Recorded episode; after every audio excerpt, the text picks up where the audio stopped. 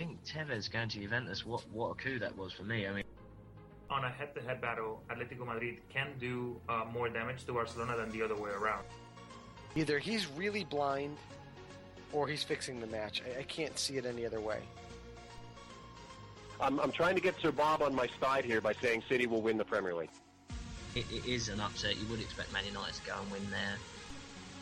Over a billion dollars was paid in transfer fees uh, between the clubs in, in Europe. It's football. It's damn football. Like Ferguson said, football. Bloody marvellous. Yeah, well, the celebration was, I can't believe I just scored against Mexico. Uh, at one point, Parma, I think it's only like 224 players under contract. Hey, they're going to throw me out of here, fellas. You're going to get me arrested on your show. If you're a serious talent, you're going back and you're playing for Santos. You, you know, you're going back to, to play for, like in Argentina, for River Plate or Boca Juniors, or you're going to Europe. He looked like the Ryan Giggs of old. He was more creative than any player on the pitch. Um, he made Mata look stupid. He made Rooney look silly. Now, the Premier League is what the most exciting league out there. I think it's probably the best marketed league without a question. When you look at the draw for the, the Champions League, you kind of say, well, all the pieces kind of fell into place for everybody except City. I am your host, Joe Usello. Sir Bob, Mike Orr, my co-host, Rob Rojas, my trusted co-host, Ben the Machine. Good evening, everyone, and welcome to episode 370 of Low Limit Football on this 10th of November, 2022. I am your host, Joe Usello, and tonight, the knockout stages of the Champions League and Europa League are set. First round matches set for February. World Cup rosters are being released as more players succumb to injuries, missing their World Cup dreams, and LAFC completes their run to the title in one of the most exciting football matches you'll see this year. We're going to discuss that and much more with our very, very special guest, the voice of LAFC himself, Max Bretos, who'll be joining us in just a little bit. But first, let me get my co host in here, Mr. Roberto Rojas. What's going on, my man? I'm good, Joe. I'm good. I mean, obviously, yes, I agree. I think it's been quite a dramatic last, I would say, what 72 hours since we, well, even more than that actually. Now that I think about it, uh, seeing that really amazing game in Los Angeles. Uh, congratulations, obviously, to LAFC winning the MLS Cup in that such a dramatic fashion. But obviously, I think all eyes are really onto the World Cup. We're literally about 11 days away from the start of this tournament. You know, we have already some drama with some of those roster um, not leaks, I should say, but announcements from a lot of countries in the world as a lot of teams are starting to prepare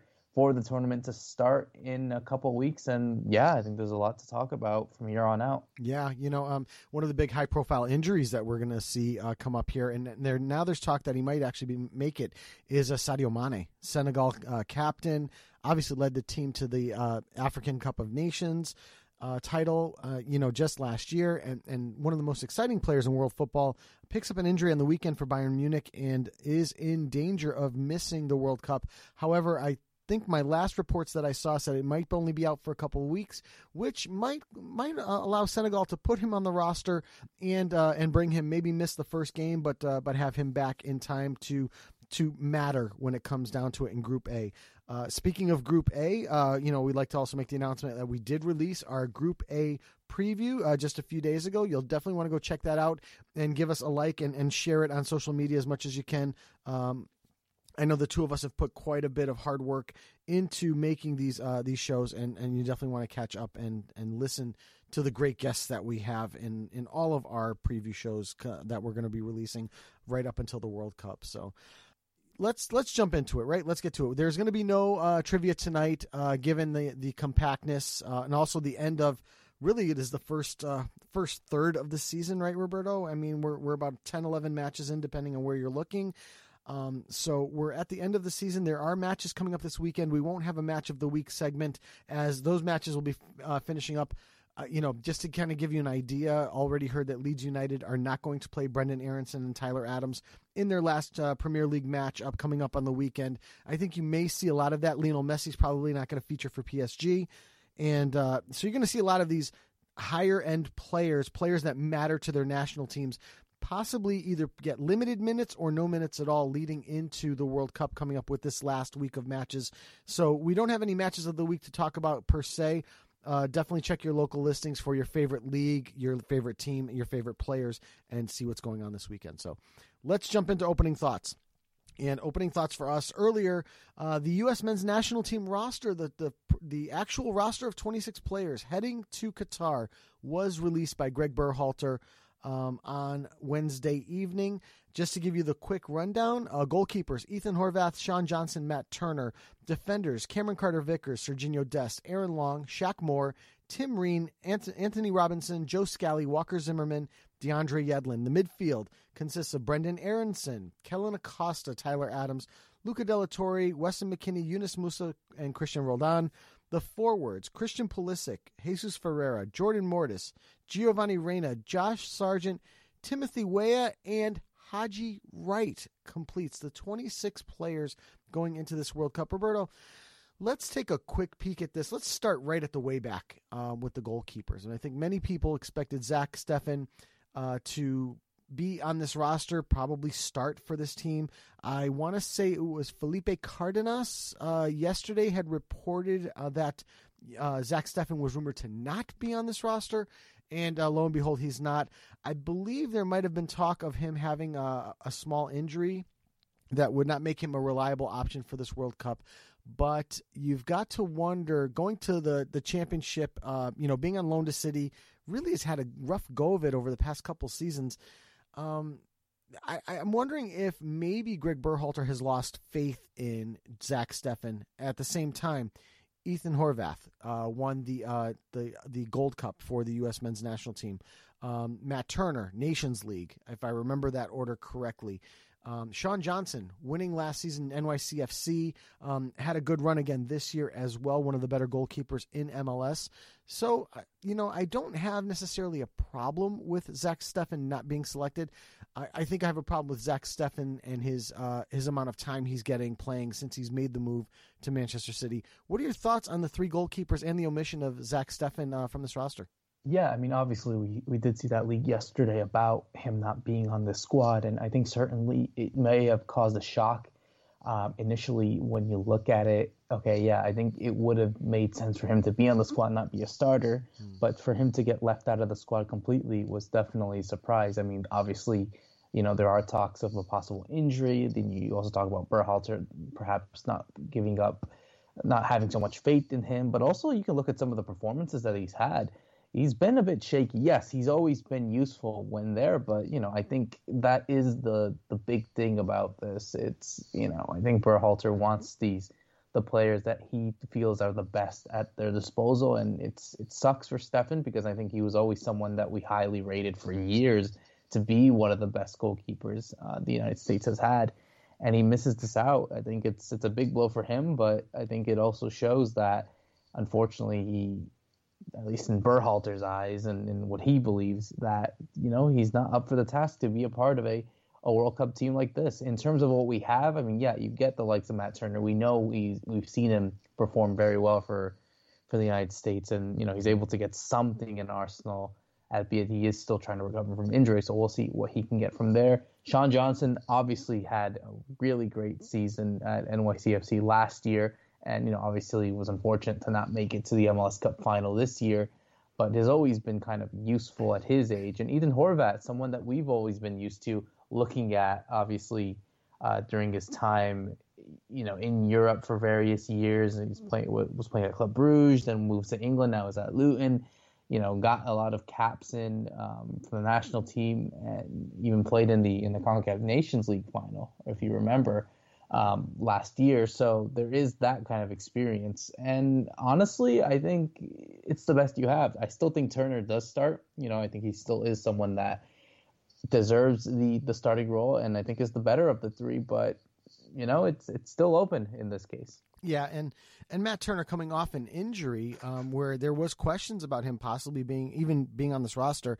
Um, obviously, those questions have been answered, and not only see this roster, but you know, like you said, and in my opinion as well, he's the number one on this list. So.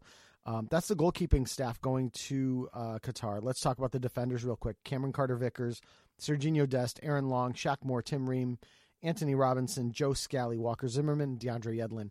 Um, obviously, missing Miles Robinson. Um, he would have started alongside Walker Zimmerman if he was healthy, still recovering from his Achilles tendon tear. Uh, Chris Richards would have been an option, but Chris Richards has been ruled out of the World Cup due to injury. Uh, Mark McKenzie, I think, is one I don't, I don't remember seeing any injury uh, news on Mark McKenzie, but he's off this roster. And uh, I, it looks like I, have got to think the back line is going to be Walker Zimmerman and um, Tim Ream. I think is going to be the way it's going to go um, with uh, with Serginho Dest on one side and Antonee Robinson on the other side. I think the familiarity between Ream and, and Robinson having pretty good seasons, both of them at at Fulham uh, this year in the Premier League, I think is is a is a good sign. Um, so you know the the the omission of McKenzie, eh? If you want to talk about it, that's fine. Taking McKenzie over Aaron Long, who's also a guy coming back from injury. Uh, some people were questioning the inclusion of DeAndre Yedlin. I actually think the inclusion of DeAndre Yedlin is a good thing here because you really need a little bit of depth here. Joe Scally having a great season at Gladbach, I think, is a great option. Shaq Moore had a great season at, um, at you know, at Nashville. I think you needed that one little piece. DeAndre Yedlin brings the, you know, he brings a little speed. He brings the ability to play both sides. Um, although I believe, if I remember correctly, the right side is probably a stronger side. Um, and he brings the leadership, right? So I think DeAndre Yedlin, I think, is a good inclusion at this point. Um, you know, I would have liked to have seen Mark McKenzie possibly over Aaron Long, but I, I get it. Uh, you know, otherwise, I can't complain about this crop of players that uh, that Greg Berhalter selected. What are your thoughts on the defenders?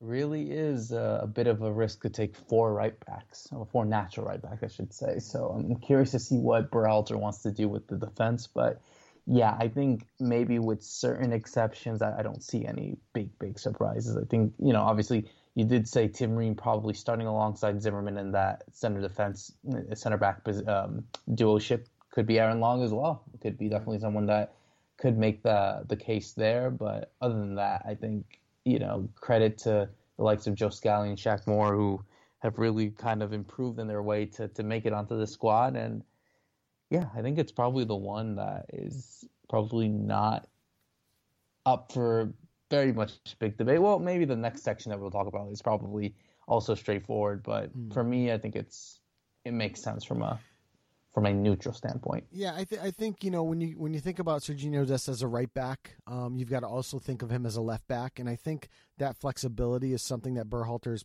looking at. I, I'm going to suspect that you will see Serginho Dest play left back on this in, in, on this squad before this is all over. Um, I, I, just I think that's going to happen, whether it be as a substitution or, or something else. I think you will see that. So I think that's where Berhalter had a little comfort in taking that many right backs. You know what I mean? So let's move to the midfielders quickly. Um, Brenden Aaronson, Kellyn Acosta, Tyler Adams, Luca de la Torre, Weston McKennie, Yunus Musah, Cristian Roldan. Um, I, I, think we all know Greg Berhalter is going to play a 4 3 3. I think we all know that the that the mid three are going to be McKennie, Adams, and uh, Yunus Musah. I think that's almost locked in stone. Um, I, I, I, think the others are are you know role players. Again, we'll talk about Brenden Aaronson being included in this group in a moment. Um, Cristian Roldan is interesting to me. Um, again, another leadership choice, I think, in my opinion.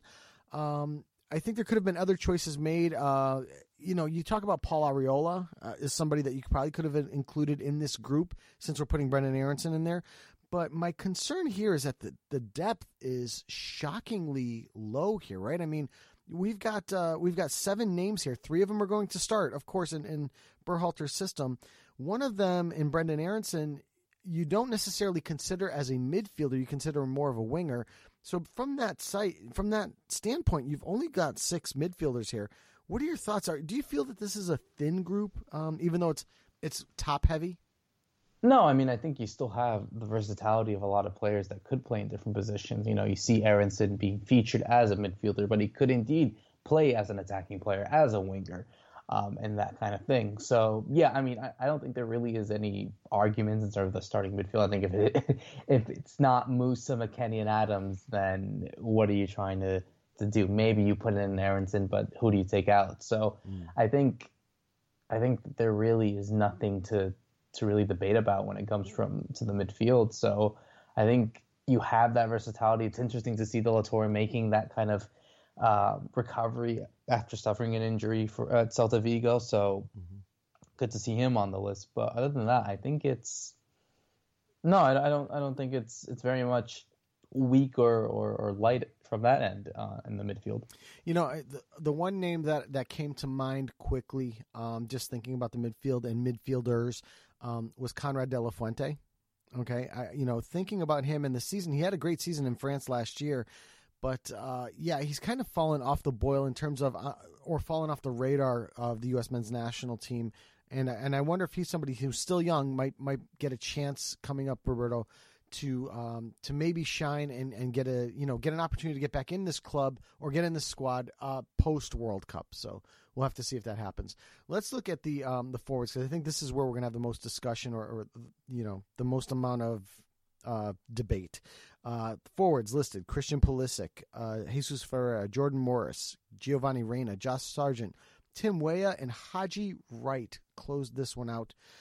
Um, no Jordan Pefok uh, you know, on this list. No Ricardo Pepi on this list. Uh, Ricardo Pepi, who was kind of the golden boy, you know, maybe what eighteen months ago on this uh, on this U.S. men's national team, uh, really has had a tough time since he's moved to Germany and hence on loan uh, into the Netherlands.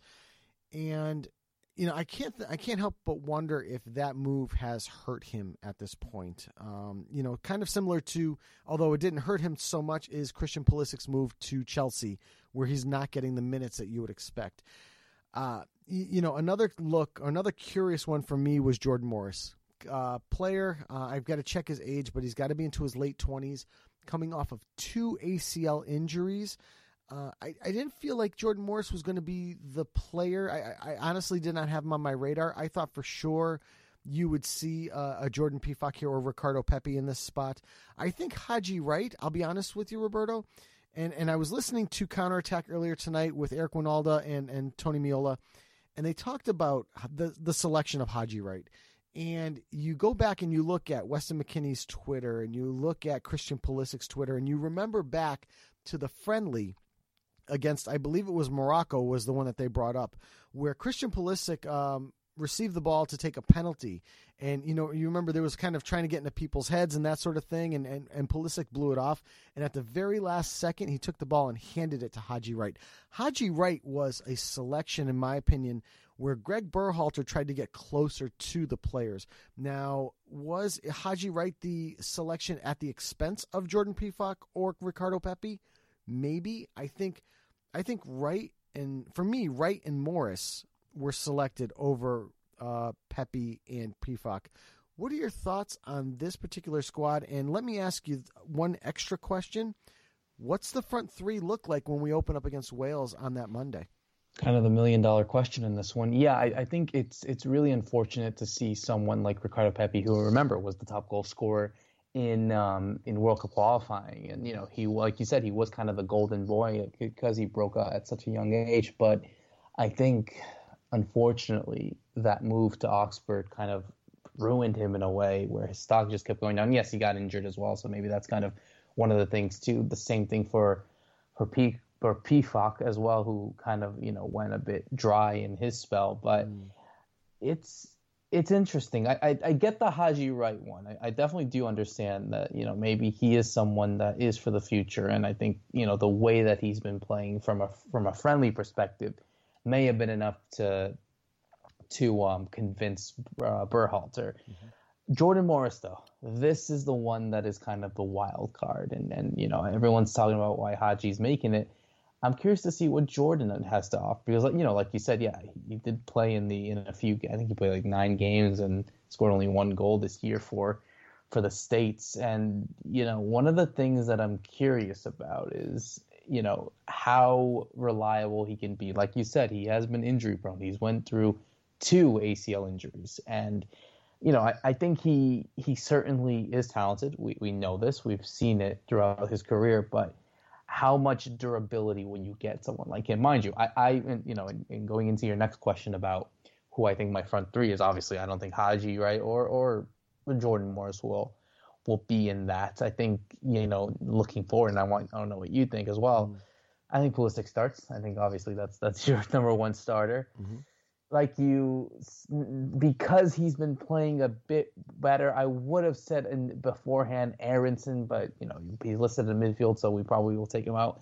I think I'll put Gio Reyna uh, on the right wing. Mm-hmm. And at striker, this is the big one because well, you know you can also play Timothy Weah as well sometimes, um, mainly as a winger, but also as a striker. But it's up to these two. I think it's either Sargent or Ferreira, and the way that it's going, if I had to choose, I'm gonna say Ferreira on this one. Okay. I, I, think Jesus Ferreira might be the, the starting striker um, against Wales. So for me, I think putting Brenden Aaronson in the list of midfielders um, just confirmed the fact that between the choice of Gio Reyna and Brenden Aaronson, it was going to be Gio Reyna all along and and I think that's the right choice. Um, if if if Gio Reyna is healthy and at full strength and hundred percent, how do you not start him? Uh, you know, for me and and Brenden Aaronson, I love him, I love him, and what he's done at Leeds this year, he's been fantastic. Probably has saved Jesse Marsch's job up to this point. You know, as, as one of those pieces. Gio Reyna's, uh, in my opinion, better. Uh, Pulisic will always start on the other side, given. I mean, that is you're not gonna you're not gonna change that. Uh, and listing Brenden Aaronson in the midfield also allows, uh, you know, Berhalter men- mentally to be flexible. Could does he need to bring him on in the midfield or bring him out like as somebody as a second striker, kind of behind?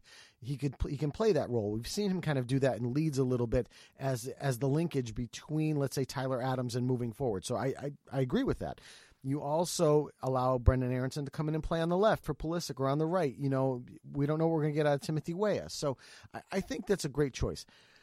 The the number nine spot um, is is tough for me. I, I, I you know Jesus Ferreira I think is a fantastic player, and I and I agree with you. I think he's probably going to be the choice when they line up against Wales on that Monday. I think Jesus Ferreira is going to be the one that starts in that number nine spot. I don't like it. Uh, I, I think Ferreira is a great player, and I'm not arguing with him. I think he should be on this roster. I think he belongs on this roster.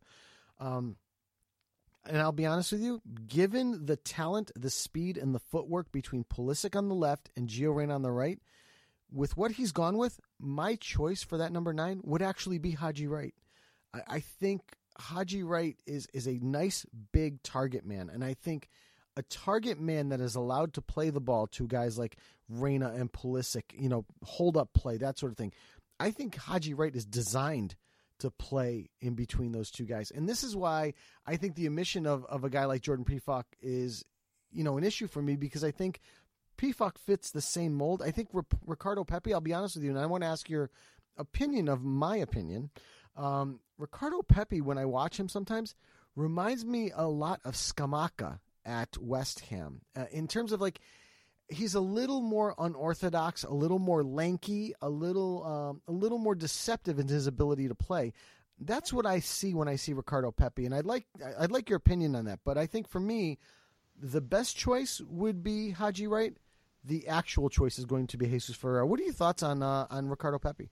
Now, I, I, think it's it would make more sense. I, I think Haji Wright, when you look at his numbers, they've been a bit better than than um, than Pepi as well. And I think you know, you, yes, you I agree. I think you do want that big target man like Haji, right? And again, I I would not be surprised to see Ferreira start or Haji Wright start as well. But for mm. me, for me on a personal level, I think Jesus Ferreira just has a bit more into him. Yes, it's it's a, it's hard to really make that choice because is it a win-win or a lose-lose from going from Wright to Ferreira? I don't know. Mm. Um, personally, in my opinion, I don't think any of them should be the striker if I had the choice of any nine in the world, but that's a different story. Um, in any case, uh, I, I, think it's it's a good replacement to have just in yeah. case. But I don't know, man. I, I think let me ask you this, and you know, I, I want to close it out here. Mm. I mean, we're, we're going to make our predictions um, in about a few days when we record our World Cup preview show. But mm. after seeing this roster, mm-hmm. do you? And you don't have to. You don't have to give me a reason. Just a yes or no. Has your thoughts on this national team in their performance in the World Cup has changed for you? No. I still would stick with what I've said. Okay. Um, how about you? Yes, Really? I would as well. Oh, you'd stick with what you said. Yeah, yeah. Yeah, me too. I think so. Let's do it. Let's do a quick starting eleven. Let's go with um, a predicted starting eleven to start that first match against Wales. Uh, between you and me, Matt Turner starts in goal. Correct?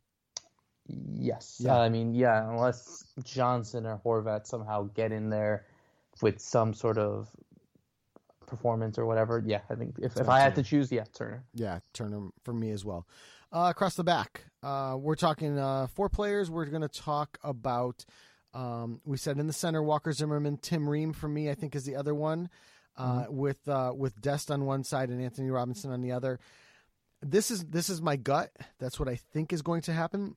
I would not be shocked if it was Zimmerman, Aaron Long, but I think Yep. it's going to be Dest, um, Dest, Zimmerman, Ream, uh, Antonee Robinson. What are your thoughts?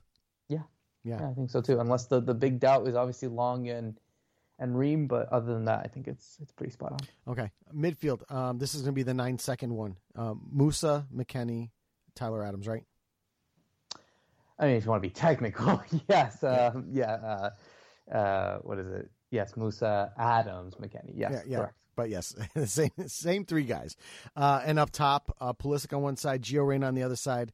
And I think the predicted lineup, what my what I would like to see is Haji Wright, but I think the predicted lineup is going to be Jesus Ferreira. I want to see if Josh Sargent has done enough in the next few days in training to see if he gets himself considered. He's he's done well. At, he's done well at Norwich. Mhm. I agree. I think he's he's done decently well. So he might be a wild card as well on Yeah. that one. And, and but uh, and and other than that, I, I don't even see. Well, to be fair, you only have three options striker, so you can only pick that. But in terms of tier, I think it goes Ferreira, Haji Wright, Sargent in terms of the pecking order. I th- I I I don't. I, I agree with the pecking order. I I don't know that it would go in that order. I think that's going to be by feel. I, I think I think you're going. I think Ferreira starts right, but I think depending on the feel of the match, you could see Sargent or Haji Wright, depending on what Berhalter feels like he needs to move forward. Mhm. Okay. Last thing, uh, real quick. I, I know that uh, you know with the re- release of the roster, there are a lot of people out there that are rooting for the demise of the U.S. men's national team so that Greg Berhalter will get fired. And I'd like to say to those people, please shut up. I, I mean, seriously, this is this is the girl you went you got you're taken to the dance, right? This is it. I mean, so let's be successful. Okay, let let's go win this. Let, let's go do what we can. Let's make some noise. Uh, You know, do I like Greg Greg Berhalter as a, as a national team coach? No, I don't. I've made that very clear on this on this show many many times. But damn it, we're here and and we got to go win this. And you and I, Uh. Roberto, we, we you know Paraguay's out, Italy's out. We've got one team, and this is the one. So, yeah, let's go USA. no, so let's uh, let's wrap that up for our opening thoughts. Um, obviously, on Saturday, we were entertained by one of the best, certainly the best MLS match you will see this year, possibly one of the best MLS Cup finals of all time, and I would argue one of the best matches you will see this year. And we haven't played a World Cup yet, but it was a phenomenal uh, match between the Philadelphia Union, LAFC, overtime, goals in stoppage time of overtime. The Maxime Crepeau injury, which was which was brutal, and we, we wish him the best and hopefully a quick recovery. It's going to cost him the World Cup, which is very very sad. Um, because I, for me personally, I thought he had actually had a chance to maybe maybe feature in the World Cup, but um, you know, just an incredible finish. Uh, and congratulations to LAFC. But you and I, my friend, were extremely fortunate to get the voice of LAFC, Max Bretos, to join us uh, just right after the World Cup. And you were on location in New York. Um, so we apologize for the audio there. However, we had a great interview with him, and we definitely want to play it for you now. So without further ado, the voice of LAFC, the Max Bretos interview. And joining us now on Low Limit Football, the voice of LAFC, Max Bretos. Max, welcome to the show. It is great to have you on. Um, I'm super excited to talk about what, in my opinion, was possibly the greatest MLS match ever, let alone the greatest MLS Cup final ever. But I'd like, as the voice of LAFC and, and really immersed in the the happenings as it went on, what is your reaction two days later to LAFC's first MLS Cup title? Well, the immediate one is just based on what you said. So hello, Joe. Hello, Roberto. Um, is just what is because we're we're seeing it internally. We're kind of in a bubble here in Los Angeles. We know it's big with these supporters, and uh, actually we, we're still surprised that it catches on here in Los Angeles in so many ways. Where you know we saw the celebrities that were there, the atmosphere, as great as it's been in that stadium, was something else. Uh, it captured that moment. But I'm always curious to see how people view it, and to hear you say that it's the greatest game ever played. And I was I was in the, the bottom floor there, the field level of uh, Banc of California Stadium. I saw Andrew Wiebe and David Gosser about to record their extra time podcast. They said the same thing. The broadcast said it. So that's important. And, you know, it's we need good showpiece events because we're, you know, a lot of us are all in it together, whether it's MLS or American soccer, you know, to invest in this league is good for everyone who covers the sport here. So that's really that's really important for me. I'm self to see that selfishly, uh, you know, I mean, for me, it was from being here in 2018 and uh, seeing the this team grow and have its peaks and valleys to to be able to grab that because I support teams that don't win anything. You know, I I, I never gone through that or celebration. I mean, it just I'm used to misery. So that was very fulfilling, and just to see what it meant for so many people that have covered this, followed this team, and you know, winning championships means a lot. Something you can hang on not just for this weekend; it's for the rest of your life and you can relive that you can share that story and you can show that Gareth Bale goal again and again. So uh, it, it's just huge on on so many levels. And I think now what we want to do is. Uh, you know, be working for the club is maintain that uh, enthusiasm, that energy, so that uh, we can gain new fans. You know, in LA, uh, in the exterior. So it's uh, even sitting here a couple days after the game, uh, it, it's just you. I always wonder what it'd be like because these games are so important, and and we know winning championships uh, is above all else. But how long it will, how how much it gives you, and how it can put you over, and how much of a residual effect it has. So we're we're going through that now, and it, it feels very exciting. And I guess Max, just to go into that, because obviously I think that was always the end goal, like for them. You know, this was an expansion team that had been founded about seven years ago. Obviously, when you look at other teams like the Seattle Sounders and Atlanta United, also winning uh, titles right before then, it was only time until LAFC did that. So I just want your thoughts on like you know how important this win is now for the club as a whole, and, and really just where they put themselves in among those clubs that have won titles before, and just you know, they're kind of put themselves into the established, you know, core of teams in the league. Well, more than anything, locally, because LAFC supporters know they, you know, they want to believe it or not, the Galaxy have won five titles. They uh, they can always look at their point to their shirt and point at that and say, look, you can't compete with this, and it gives them a chance to do that, which helps this rivalry, which helps the league, so that locally LAFC has that important title.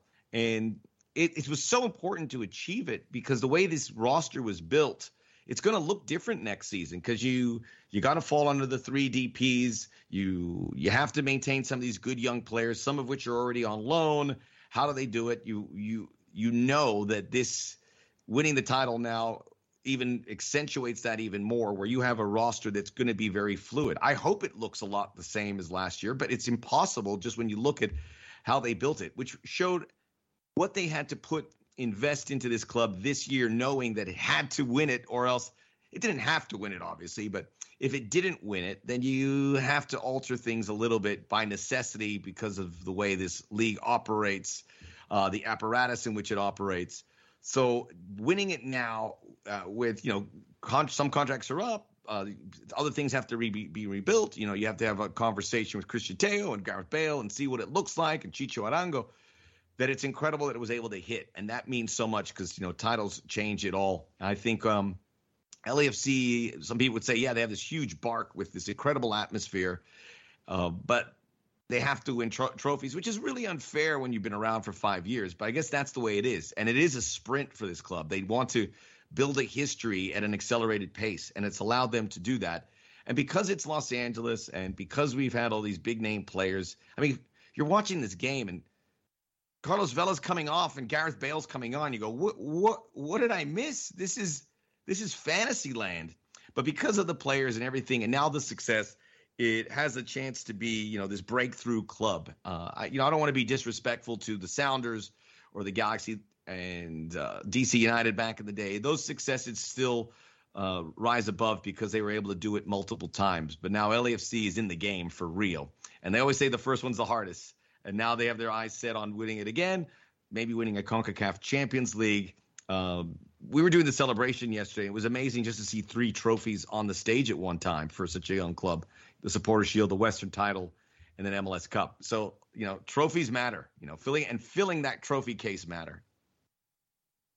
They definitely do. And obviously, this all gets attributed to the likes of Steve Cherundolo, who obviously came into this in his first, you know, major first division job. You know, he's had stints working in Germany. He's also worked at other teams as well, but this was his big major one. And to see him do that, I think was testament to, to really just how good he's been as a manager. So I wanted to ask you really how important he is to the squad and just moving forward, you know, is this someone that I think LAFC can indeed build on and, and try to establish kind of a of a, um, a dynasty, we could say, like if you want to go into dream world uh, for this side, uh, using him uh, as the um, as the manager.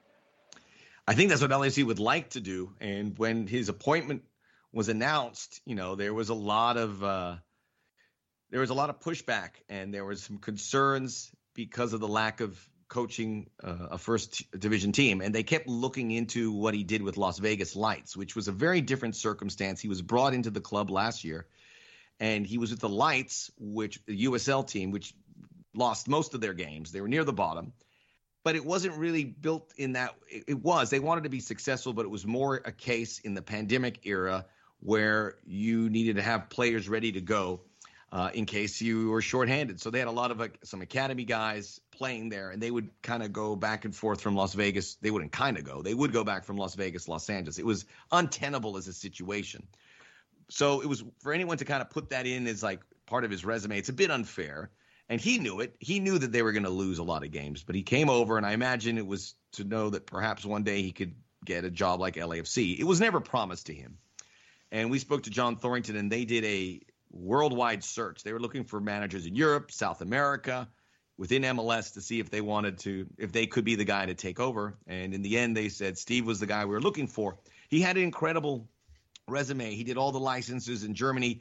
When he was announced, we we wanted to bring in some people from Germany to welcome to LA, and the list was insane. It was like Ralf Rangnick and Felix Magath, all these guys that are really highly regarded in Germany that know who he is and know that he would be successful. Well, they were all right.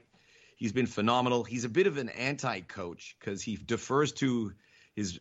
He trusts the players. He doesn't.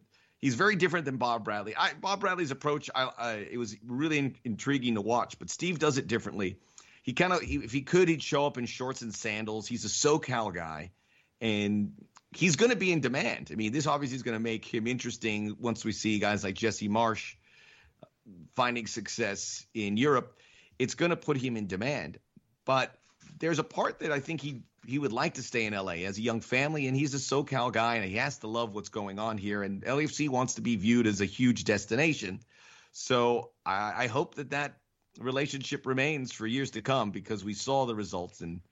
He, I, I just love his style. I love how he empowers his assistants and how he puts the ball in the player's court, says, You've got all the information, now do it. And then the players really take that responsibility as they did this season, obviously.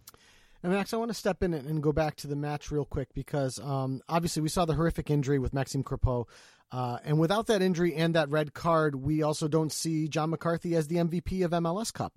So, uh, um, you know, right now where you stand, what is the update on Maxime's condition um, and how is he doing? And and I know that uh, I was I was reading through your Twitter and I saw you got to meet both dads uh, at MLS Cup, which is really really cool. Um, what's the reaction from them? Uh, you know, given that their their two sons played a major major part in this uh, in this final. Well, the McCarthy and Crepeau families are so intertwined. It's it's crazy. And when John McCarthy joined this team, it was always to be the backup goalkeeper. But as we heard on the broadcast, that if it went to penalties, if Maxime Crepeau did not suffer that injury, he was going to be between the posts and face the penalties because he's a really good penalty shot stopper. Mm. So they knew that was happening, but then the injury changes everything, you know. And then now Mac, John is going to the situation where like, oh my god, it's. And remember, these guys are these guys are inseparable at training, and the fact that they created such a good relationship, knowing the pecking order, because John can start, John McCarthy can start in many MLS clubs, but this was a circumstance that he he signed up for, and for him to overcome that, seeing his his I'm not going to say they're best friends, but they were always together at training and they're confidants. They who knows, you know, how much they share that. And it went out to their families. So um, quickly on the Maxime Crepeau injury, it was a it was a pretty uh, nasty compound fracture. So he's going to be out for a long time. I mean, it could be a year. And that's mm-hmm. how uh, bad it is. I and I don't hold me to that, but you know, we should say he's not expected to start the season because of it. Uh, the season starts in February, but it's it, it's going to be a, a, long layoff. Um, meeting the guys, the the, the fathers afterwards, and uh, Maxime's father Remy, he he was just so stoic, and he was saying, "Look, this thing's happened. We know it. Uh, Maxime is." his one was one concern is the team and i go this is crazy i go I, how could you be so calm and later he was very emotional at the uh, celebration yesterday. But I DM'd uh, Maxime and I go, this is terrible to DM him while he's sitting in a hospital bed. And I go, hey, I met your dad, an incredible guy. Uh, you have a great family, so keep your head up. You know, I was like being really like somber. And then Maxime responds, and goes, dude, we just won the MLS Cup. And like with like bells and whistles. So I was like, yeah. So it just goes to show the fabric that these guys are made of. It's unbelievable. I just don't know. Um, how you overcome that, break your leg and wave over the training staff and then want to stay there while John McCarthy is doing it. But what it has created, and you said this was the greatest game, uh, this is the greatest story in MLS history. I mean, every layer of it is unbelievable from the fact that John's from Philadelphia, uh, just had a baby, was going to come into the game regardless. Uh, and just had this incredible penalty shootout where Philadelphia. I can't even. I, I want to congratulate the Philadelphia Union because it was such a great game. They played a large role in that. I couldn't imagine how they would overcome the Gareth Bale goal, and they they didn't. So John was great, but they were they had to have been checked out, and I don't blame them yeah. to have to go through those emotions. And it was a, an incredible story. And it, it, the the crazy part of it all was John Thorrington that we know that he was going to come into the final to save penalties. John Thorrington, when he signed him back in whenever it was February of 2022, he knew that this opportunity was probably going to come up. He goes, "We're going to bring you in for a penalty shootout in a postseason game, which is the only time you have it, uh, because you're better at it than Maxime is." And it came up in the biggest game of the year. So uh, it's just crazy to think back because those conversations were probably had insane and and and just the, the the layers of the story is just something magnificent. So, Max, I want to thank you for joining us on the show. Um, I'm glad we finally got to have you and and think about the most opportune moment. This is certainly it. Um, always a pleasure. Uh, you know, I'm a big fan, and we look forward to having you back again soon, my friend. I love seeing you guys up on social and everything, Roberto. I know Roberto's over the moon with uh, Miguel Almiron, and uh, yeah. I love some of the the Paraguayan content we get there because that's what Twitter's for. You get stuff that you wouldn't see anywhere else. Joe, you too, and it's great to see you guys working hard to uh, spread the good word of the sport. We need it all. So uh, anytime, be happy to join you guys. And special thanks again to Max Bretos for joining us on the show. Roberto, like we said earlier in the show, we don't have any trivia this week, and we also don't do match of the week as we have one more set of matches leading up to the World Cup. So we don't have anything left on the on the closing docket. Also, want to remind the listeners that we will be releasing our World Cup group previews every day or two. So definitely keep an eye out on our Twitter and our Facebook page. Uh, give it a listen, a like, and a share if you can. We really appreciate it. Uh, you know, definitely because of the all the hard work that went into it, and uh, and we appreciate everybody listening to us. So, without further ado, my friend, let's hit the closing music. Yes. All right, here we go. So, for episode 370 of Low Limit Futbol, special thanks again to Max Bretos for joining us on the show. We will be back on the 17th or 18th of November to give you our official World Cup preview. We're going to give you our predictions. We're going to give you our champion, our golden ball, um, and all the other predictions we're going to make for the 2022 World Cup. So, for episode 370 of Low Limit Futbol, I am Joe Usello. I'm Roberto Rojas. Thanks for listening, everyone, and good night.